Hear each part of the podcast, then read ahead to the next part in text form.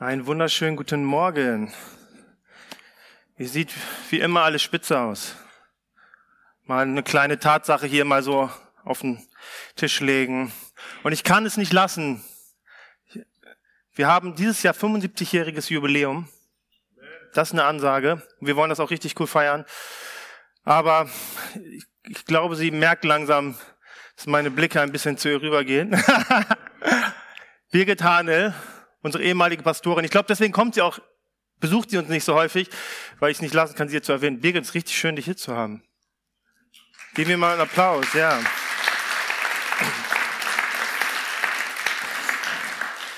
Birgit war eine Frau, die diese Gemeinde sehr geprägt hat und auch mich geprägt hat, deswegen immer eine Freude, dich hier zu haben. Ja, ich habe eine kleine Story mitgebracht. Ich war nämlich vor kurzem mal wieder auf so einem kleinen Männertrip. Das machen meine äh, Jugendfreunde und ich so ein, zwei Mal im Jahr. Und wir waren in Hamburg, haben uns da einen schönen Abend verbracht. Und als ich am nächsten Tag so richtig cool mit dem E-Scooter zum Bahnhof fuhr, stand ich an der roten Ampel und plötzlich geht da eine Person über die Straße, die ich so um die zwölf Jahre nicht mehr gesehen habe. Ein alter Freund aus meiner Zivi-Zeit in Hamburg, mit dem war ich zusammen im Hauskreis.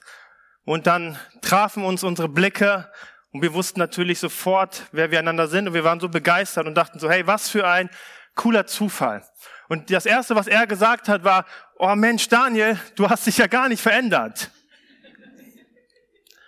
Und das war natürlich als ein mega Kompliment gemeint, aber ich habe so gedacht, okay, siehst du nicht die grauen Haare, die, die Tränensäcke, die Fältchen im Gesicht und natürlich auch der größere Oberarm im Gegensatz zu früher? Nein, Spaß.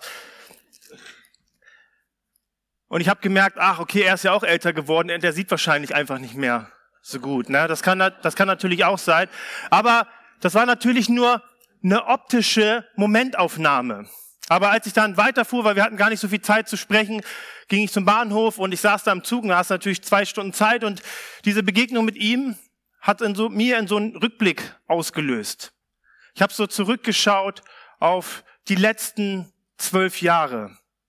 Und ihr müsst äh, wissen, dass ich in Hamburg während meiner Zivi-Zeit damals den Ruf von Gott bekommen habe, mich ins Reich Gottes zu investieren. Und so schaute ich zurück auf diese zwölf Jahre und war so voller Dankbarkeit und Begeisterung für all das, zwischen all den Höhen und Tiefen, die ich so erlebt habe, dass ich diesen Schritt gegangen bin und dass dieses Vertrauen in diesen Ruf Gottes dass das nicht ins Leere gegangen ist, sondern dass Gott in und durch mein Leben so unglaubliche Sachen getan hat, die ich mir hätte niemals vorstellen können. Und wie traurig wäre es doch, wenn ich so zurückgeschaut hätte aus einer geistlichen Perspektive und dieser Mensch 2010 und 2022, wenn immer noch dieselben Personen. Nein, Gott ist ein Gott der Veränderung. Und Gott möchte etwas in unserem Leben tun. Und das ist etwas sehr Geniales. Und darum geht es auch in unserer aktuellen Predigtreihe, nämlich dem Epheserbrief von einem anderen Planeten. Gott wünscht sich für dich und für mich ein Leben, das so weit über dem liegt, was wir uns oder du dir vielleicht jetzt aktuell vorstellen kannst. Und wir sind ja schon ein bisschen länger unterwegs. Die ersten drei Kapiteln haben wir uns mit geistlichen Prinzipien auseinandergesetzt. Also Paulus hat uns in diese geistliche Dimension hineingenommen, dass durch Christus etwas passiert ist. Durch ihn haben wir eine ganz neue Stellung. Und er hat sogar in uns einen Standortwechsel vollzogen. Also wir haben durch ihn eine neue Identität. All das, was mich ausmacht, ist nun in Jesus begründet. Und darüber hinaus habe ich sogar eine neue Staatsbürgerschaft erhalten, denn ich bin ein Himmelsbürger geworden. Und weil wir Himmelsbürger sind, sagt Paulus, liegt dieses neue Leben, worum es auch im Epheserbrief geht, auf einer komplett anderen Grundlage als auf dem Leben ohne Gott. Und deswegen, wenn du die vorigen Predigten nicht gehört hast, möchte ich dich ganz stark ermutigen, hör dir das unbedingt nochmal an, weil die sind ganz wichtig für das, was jetzt kommt. Denn jetzt geht es um den praktischen Teil. Wir wollen auch mal direkt in den Text hineinschauen. Der startet in Epheser 4, die Verse 17 bis 24. Das sage und bezeuge ich nun im Herrn, dass ihr nicht mehr so wandeln sollt wie die übrigen Heiden, wandeln in der Nichtigkeit ihres Sinnes. Deren Verstand verfinstert ist und die entfremdet sind dem Leben Gottes, wegen der Unwissenheit, die ihnen, die in ihnen ist, wegen der Verhärtung ihres Herzens die, nachdem sie alles Empfinden verloren haben, sich der Zügellosigkeit ergeben haben, um jede Art von Unreinheit zu verüben mit unersättlicher Gier. Ihr aber habt Christus nicht so kennengelernt. Wenn ihr wirklich auf ihn gehört habt und ihn ihm gelehrt worden seid, wie es auch Wahrheit ist in Jesus, dass ihr das, äh, was den früheren Wandel betrifft, den alten Menschen abgelegt habt, der sich wegen der betrügerischen Begierden verderbte, dagegen erneuert werdet im Geist eurer Gesinnung und in den neuen Menschen angezogen habt, der Gott entsprechend geschaffen ist, in wahrhaftiger Gerechtigkeit und Heiligkeit. Machen wir da erstmal einen Punkt, denn dieser kleine Abschnitt hat es richtig in sich. Paulus beginnt jetzt auf einmal plötzlich mit so einem sehr direktiven Anweisung. Und das tut er, indem er sich in dem Herrn beruft und das bekräftigt. Er macht nochmal einen Rückblick auf das Leben, wie es ohne Christus ist, und stellt das neue Leben in einen ganz starken Kontrast dazu. Paulus sagt, dieses alte und dieses neue Leben, die sind wie Tag und Nacht, wie schwarz und weiß, und sie haben eigentlich nichts miteinander zu tun oder gemeinsam. Und Paulus sagt in diesem Abschnitt eine Sache. Wer zu Gott gehört, bei dem sollte man einen Unterschied erkennen. Ein Christ hat ein Profil. Ein Christ zeichnet sich durch etwas aus, das man anscheinend auch äußerlich sehen kann. Ich weiß nicht, wer von euch schon viel unterwegs war. Ich war jetzt nicht mega viel in der Welt unterwegs, aber es reicht ja auch schon Deutschland, sich mal anzuschauen. Bundesländer, bestimmte Orte. Egal in, welche, in welches Bundesland du gehst, du wirst ein gewisses Profil bei den Leuten erkennen. Stell jemanden aus Ostfriesland, aus dem tiefen Bayern und so einen richtigen Ruhrpotter mal in einen Raum. Lass sie mal ein bisschen miteinander reden und du wirst sofort oder sehr schnell erkennen, wer wozu gehört. Ihre Art, wie sie reden, wie sie denken. Ne, Gabi? Gabi erkennt man. Und das ist auch bei einem Christ so. Einen Christ erkennt man. Und der Unterschied, den, den man sieht, den begründet Paulus in einer Sache, nämlich in der Begegnung mit Jesus.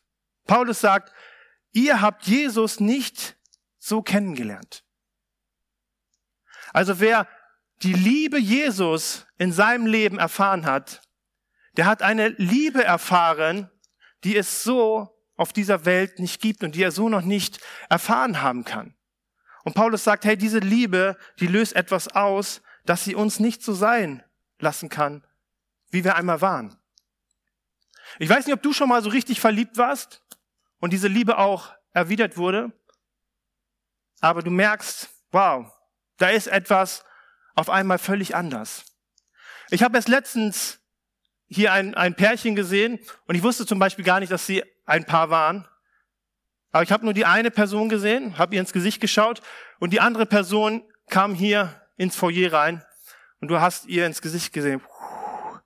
Sie blühte regelrecht auf, nur weil diese Person diesen ähm, Raum betreten hat.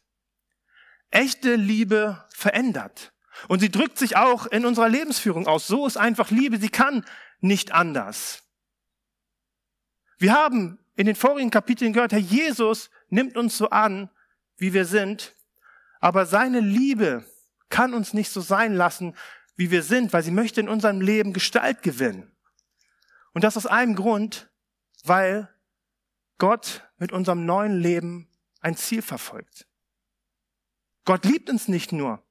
Gott hat uns nicht nur ein neues Leben geschenkt, sondern dieses neue Leben, was er uns in Christus ermöglicht hat, es steht unter einem ganz klaren Ziel, nämlich, dass wir Jesus immer ähnlicher werden.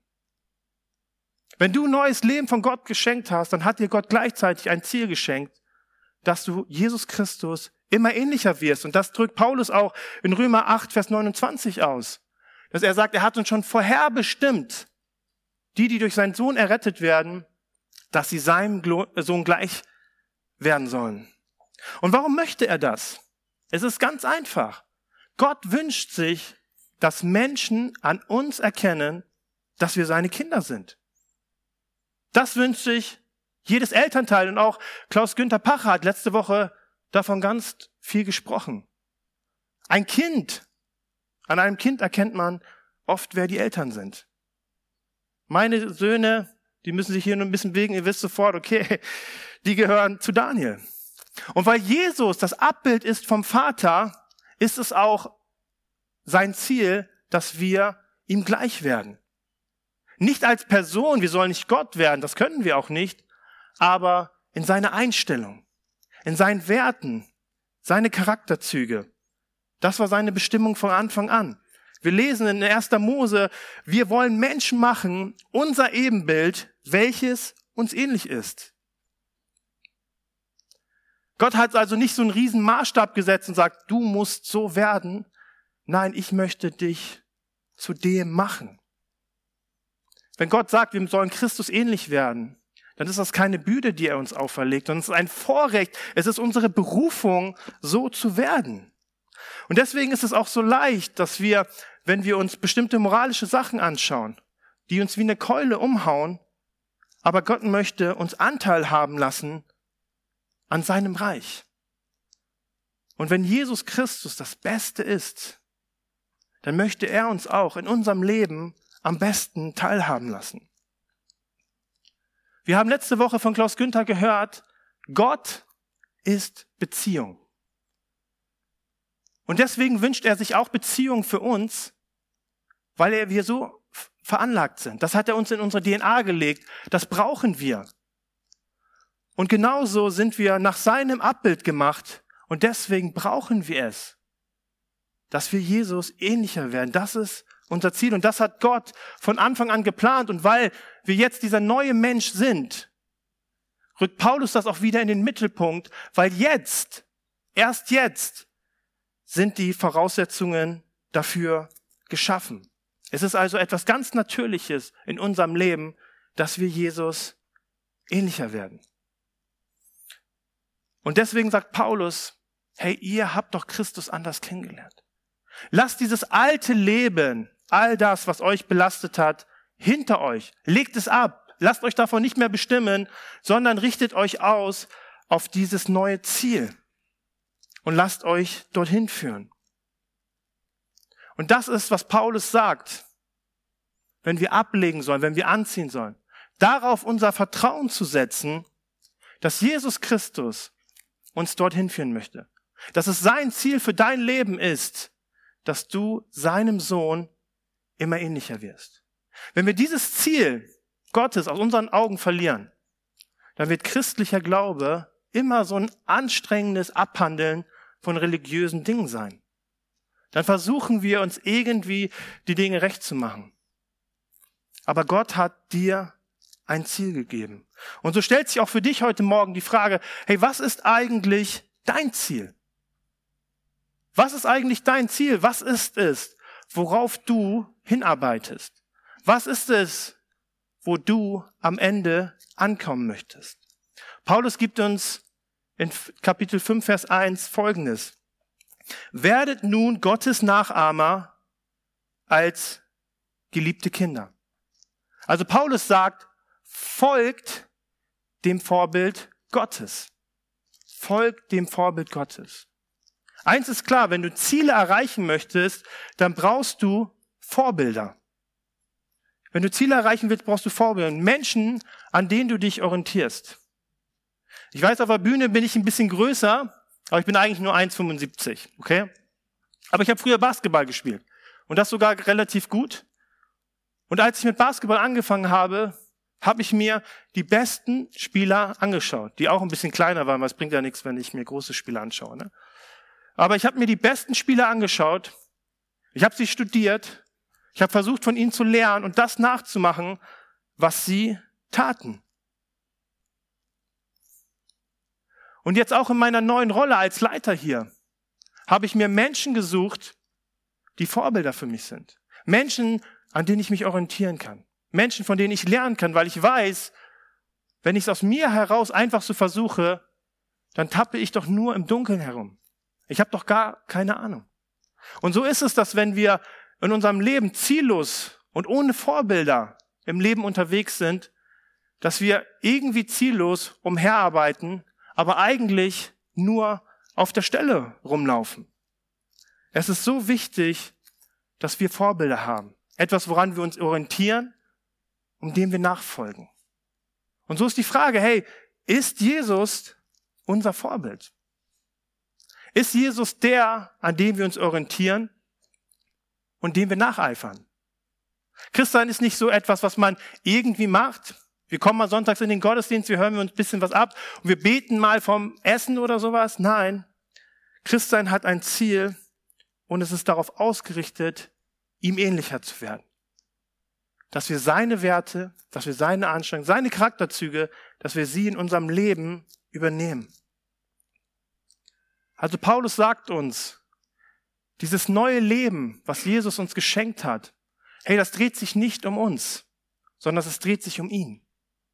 Und es verfolgt nicht mehr unsere Ziele, sondern es verfolgt Gottes Ziele.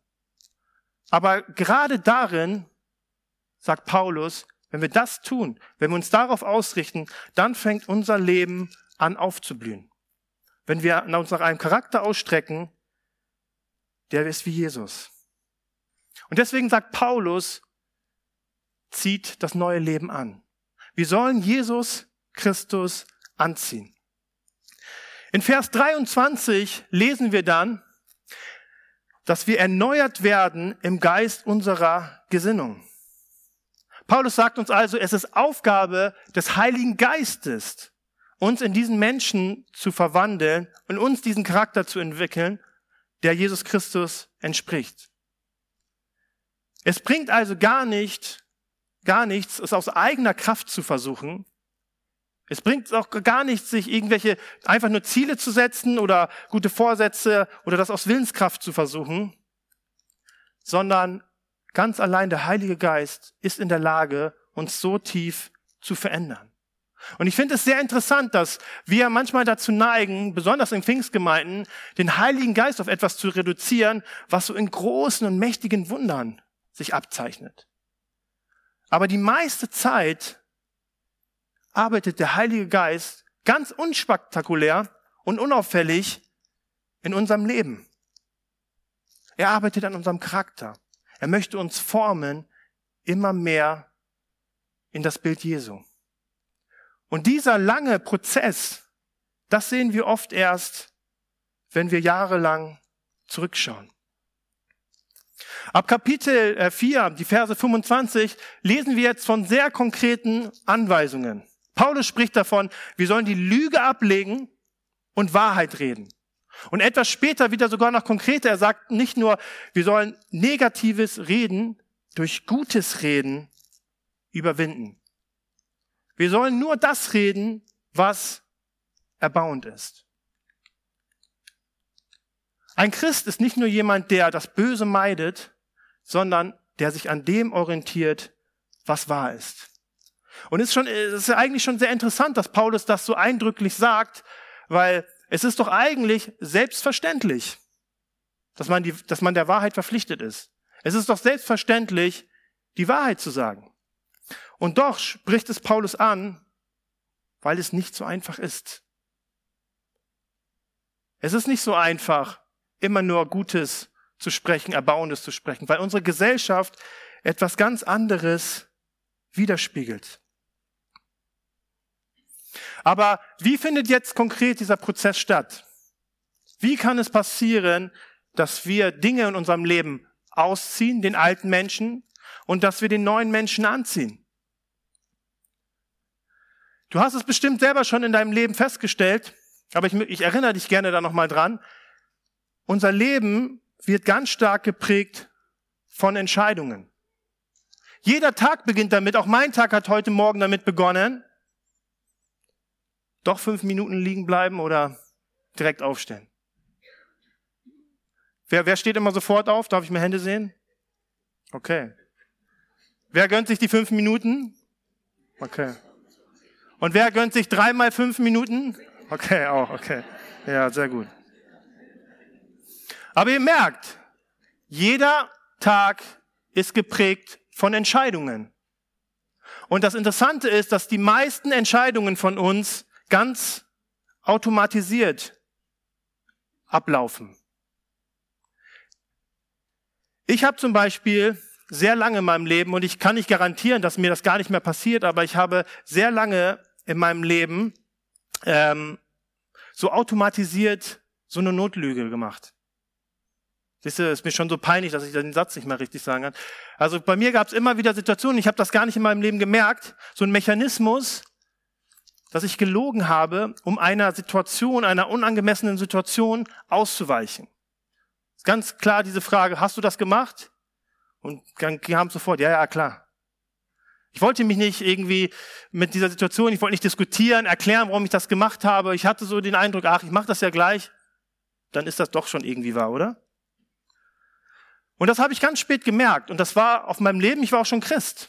Und das kam durch Prägungen, es kam durch Bequemlichkeit und was auch immer noch so auf mein Leben eingewirkt hat. Aber als Kind Gottes, als Kind Gottes musste ich nicht so weiterleben. Als Kind Gottes konnte ich die Entscheidung treffen, im Vertrauen darauf, dass Gottes Liebe und dass seine Weisheit mich begleitet, dass ich so nicht mehr leben muss. Und das ist auch der Charakterprozess, dass wir mit dem Heiligen Geist Schritte im Glauben gehen, die auf Gottes Wort beruhen. Und dass wir darauf vertrauen, dass Gott in uns Veränderung schaffen will. In meinem Beispiel zum Beispiel, dass Gott sich wünscht, dass ich wahrhaftig bin. Und ich, das war meine Entscheidung zu sagen, hey Gott, hey ja, ich möchte wahrhaftig sein. Ich möchte nicht so welche Notlügen, wie klein sie auch scheinen magen. Ich möchte wahrhaftig sein. Das war Entscheidung Nummer eins. Und jetzt kam aber der schwierige Part, denn diese Situationen sind ja immer noch mal wieder aufgetreten. Und der Unterschied war jetzt, dass der Heilige Geist mir das gezeigt hat. Und das ist nicht schön, als äh, Lügner entlarvt zu werden.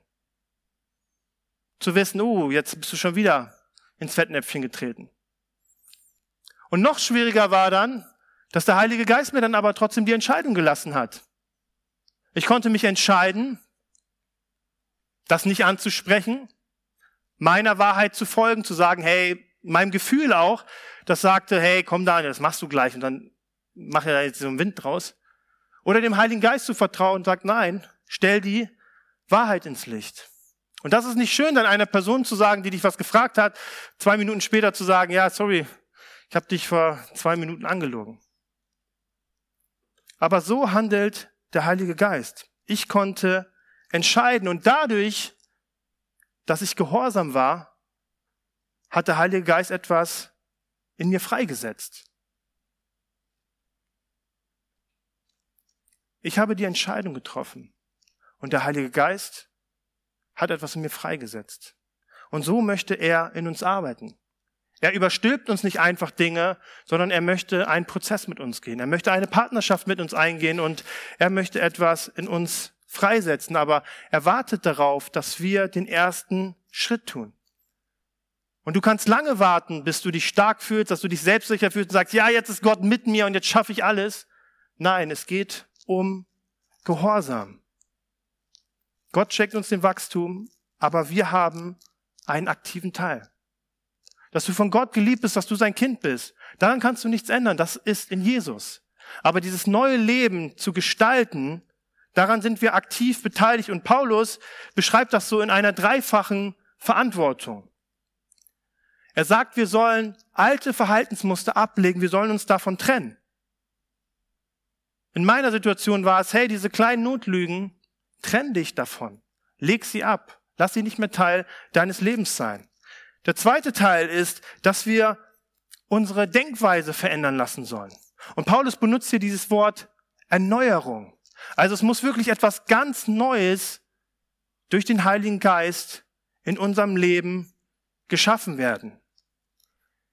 Nämlich mein Denken. Dass ich nicht versuche, etwas darzustellen, der alles hinbekommt, der immer korrekt ist, sondern ein echter Mensch mit Fehlern und Ecken und Kanten. Und drittens ist es, den Heiligen, äh, sich neue heilige Gewohnheiten anzuziehen, sich anzueignen. Paulus sagt, es reicht nicht nur Böses zu unterlassen, sondern wir müssen es mit Gutes ersetzen. Denn wenn das nicht passiert, wird sich das Böse immer wieder seinen Platz zurückholen. Und deswegen möchte ich dich ermutigen. Paulus spricht noch weitere Anweisungen an, aber ich habe leider nicht so viel Zeit darauf einzugehen, aber lies unseren wöchentlichen Bibelleseplan. Da ist nochmal richtig gut aufgeführt, was, was Paulus uns für Anweisungen gibt. Und wenn du da nichts findest, wo der Heilige Geist mit dir dran arbeiten möchte, dann gehe ich gerne bei dir in die Lehre und lerne von dir, wie du das hinbekommst. Aber ich möchte nochmal sagen, Gott hat ein Ziel für dich und das ist Jesus Christus. Aber Jesus Christus ähnlicher zu werden, wirst du nicht über Nacht, sondern es ist ein ganz langsamer und stetiger Prozess, der dein ganzes Leben in Anspruch nimmt. Und dieser Prozess ist bestimmt von Entscheidungen. Dieser Prozess ist bestimmt von Entscheidungen, die nicht einfach sind, weil das, was Gott uns Himmelsbürgern gibt, steht manchmal so krass zum Kontrast zu dieser Welt, zu unserer Gesellschaft. Sonst würde auch Paulus sich nicht auf diesen Herrn bekräftigen und sagen so, hey, ich bekräftige mich auf den Herrn, dass ihr nicht so leben sollt. Das ist kein easy Zuckerschlecken, das ist harte Arbeit. Und das in einer Zeit, in der wir leben, wo es so stark um persönliche Erfüllung, um persönlichen Frieden und das persönliche äh, Glück geht. Ich erlebe das auch in meinem Leben, dass Glaube sich so oft um uns selbst dreht. Unsere Ziele und unsere Wünsche. Aber Paulus sagt, hey, der neue Mensch ist auf die Ziele Gottes ausgerichtet und möchte das leben, was Gott lebt. Und so ist es wichtig, dass wir immer wieder, jeden Tag aufs Neue, Entscheidungen in unserem Leben treffen möchten, äh, müssen. Auch als Christ. Soll Jesus Christus nur der Retter in meinem Leben sein? Mein Freund? Oder soll er auch mein Herr sein, dem ich nachfolge, auf dem ich schaue, auf den ich äh, mich ausrichte, von dem ich lerne und von dem ich mich verändern und korrigieren lasse? Möchte ich sein Jünger sein? Möchte ich mich wirklich auch ihm verpflichten? Oder möchte ich nur irgendwie Christ sein? Und das ist das, was ähm, heute uns so umtreibt. Wir scheuen Verpflichtungen. Corona hat das nochmal unglaublich stark verstärkt. Wir scheuen Verpflichtungen. Wir möchten gerne so ein bisschen machen, aber wir möchten unverbindlich sein. Und sobald es um Verpflichtung geht, scheuen wir uns davor. Ich bin jetzt seit zwei Jahren mit Ingo hier Ältester. Ich war schon vorher Ältester, aber wir beide sind seit zwei Jahren am Start. Und als wir zu, als, zu den Ältesten gewählt wurden und, und wir hatten ein gutes Ergebnis gehabt, da fragte uns eine Person, warum freut ihr euch denn gar nicht? So. Hey, ihr habt doch voll das gute Ergebnis, ihr müsstet doch jetzt richtig begeistert sein. Aber wir wussten, dass das, was auf uns zukommt, keine einfache Aufgabe ist. Das wussten wir. Und deswegen waren wir jetzt nicht euphorisch, sondern wir wussten, wow, da kommt was auf uns zu. Aber wir haben uns, wir haben diese Entscheidung getroffen, weil wir darauf vertraut haben, dass Gott uns in dieser Situation an diese Stelle gestellt hat. Also, dass es Gottes Plan war und dass es unsere Verpflichtung war. Und das, was wir jedes, fast jeden Dienstag, wenn wir uns treffen, zwischen all dem Chaos, zwischen all den Baustellen, die wir so erleben, sind wir immer so begeistert davon, dass wir Gottes Leben in unserem Leben und in dieser Gemeinde erleben dürfen. Aber es ist nur passiert, weil wir einen Gehorsamschritt gegangen sind. Weil wir eine Entscheidung getroffen haben, dass das, was Gott über unser Leben, über diese Gemeinde ausgesprochen hat, dass das auch für unser Leben wahr ist. Und dass wir gehorsam sind. Und dass wir darauf vertrauen, dass nicht wir das tun, sondern dass der Heilige Geist das durch uns tut. Gehorsam setzt das Wirken des Heiligen Geistes frei. Und so merken wir, wir merken, es ist nicht leicht, aber wir merken auch, dass das eine Zeit ist, die wir niemals tauschen würden. Weil Gott es ist, der wirkt. Bernd darf gerne nach vorne kommen.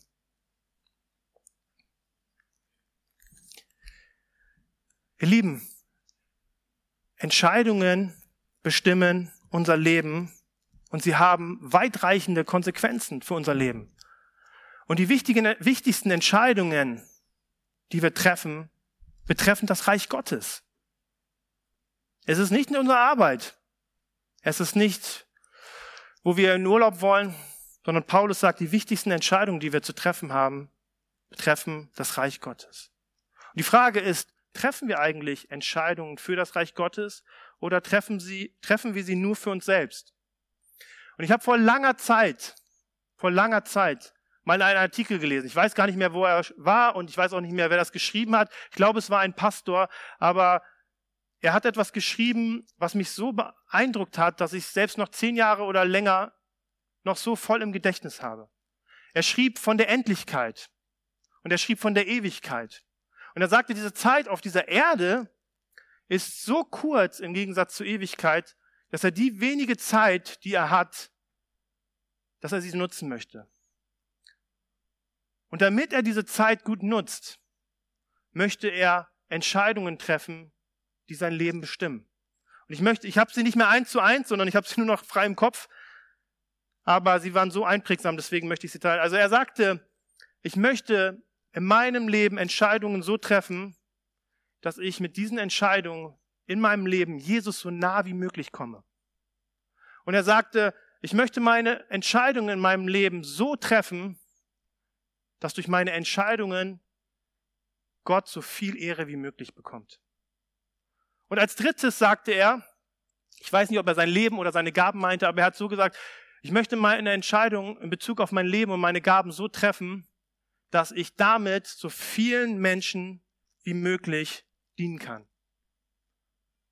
Ich war, das ist ein mega krasser Maßstab, aber ich war so überwältigt davon, wie klar er sein Leben strukturiert und wie er auch Entscheidungen daraufhin trifft. Entscheidungen in Bezug auf seine Zeit, Entscheidungen in Bezug auf seine Prioritäten, seine Finanzen, mit wem er sich beschäftigt. Er sagte, alles, was ich entscheide, soll darauf ausgerichtet sein, dass Christus in mir Gestalt gewinnt.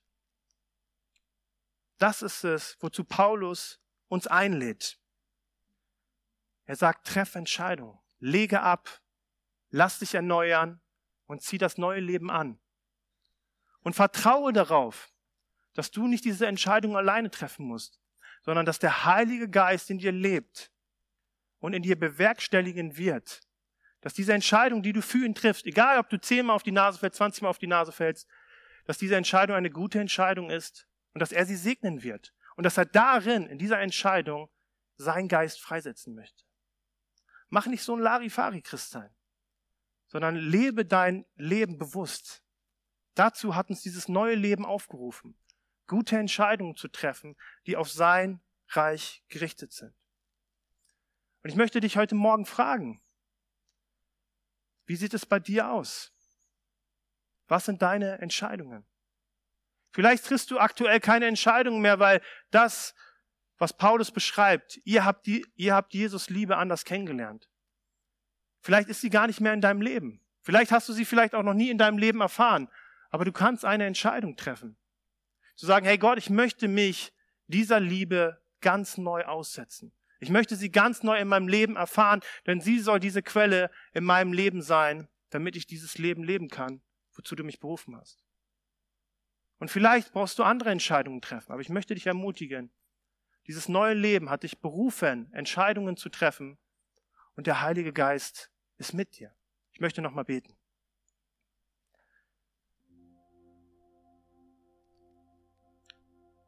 Jesus, ich danke dir, dass durch dich sich alles verändert hat. Manchmal macht uns dieses neue Leben Angst, weil wir es nicht kennen, weil es zu groß scheint und wir so klein scheinen. Und doch ist dieses neue Leben allein auf dieser Tatsache begründet, dass du dich entschieden hast, dass wir es haben. Und auch dieses Ziel, Jesus ähnlicher zu sein, ist deine Entscheidung. Aber du nimmst uns in diese Entscheidung mit hinein und sagst, auch wir sind berufen, Entscheidungen zu treffen. Und du weißt, wir leben in einer schnellen Zeit, in einer herausfordernden Zeit, Jesus. Eine Zeit, in der man so sehr auf sich selbst schaut. Aber ich danke dir, Herr, dass du das bei uns durchbrochen hast und dass wir auf dich schauen dürfen. Dass wir auf dich schauen dürfen und andere Entscheidungen treffen dürfen. Entscheidungen, die für dein Reich sind. Ich danke dir, Herr, dass du ein Leben voller Begeisterung, voller Erfüllung, voller Veränderung bereithältst. Und ich möchte dich bitten, dass du kennst unser Herz, du kennst jeden Einzelnen, auch das, was er gerade bewegt. Und ich möchte dich bitten, dass du uns Mut schenkst, ganz neuen Glauben in uns wächst, dass wir in der Lage sind, Entscheidungen zu treffen, die unsere Zukunft verändern, die uns prägen, die andere Menschen prägen und die etwas in uns freisetzen, Jesus, was nur du tun kannst. Jesus, wir wollen dich ehren, wir wollen dich loben, wir wollen dir Danke sagen, Herr, für all das, was du für uns bereithältst. Amen.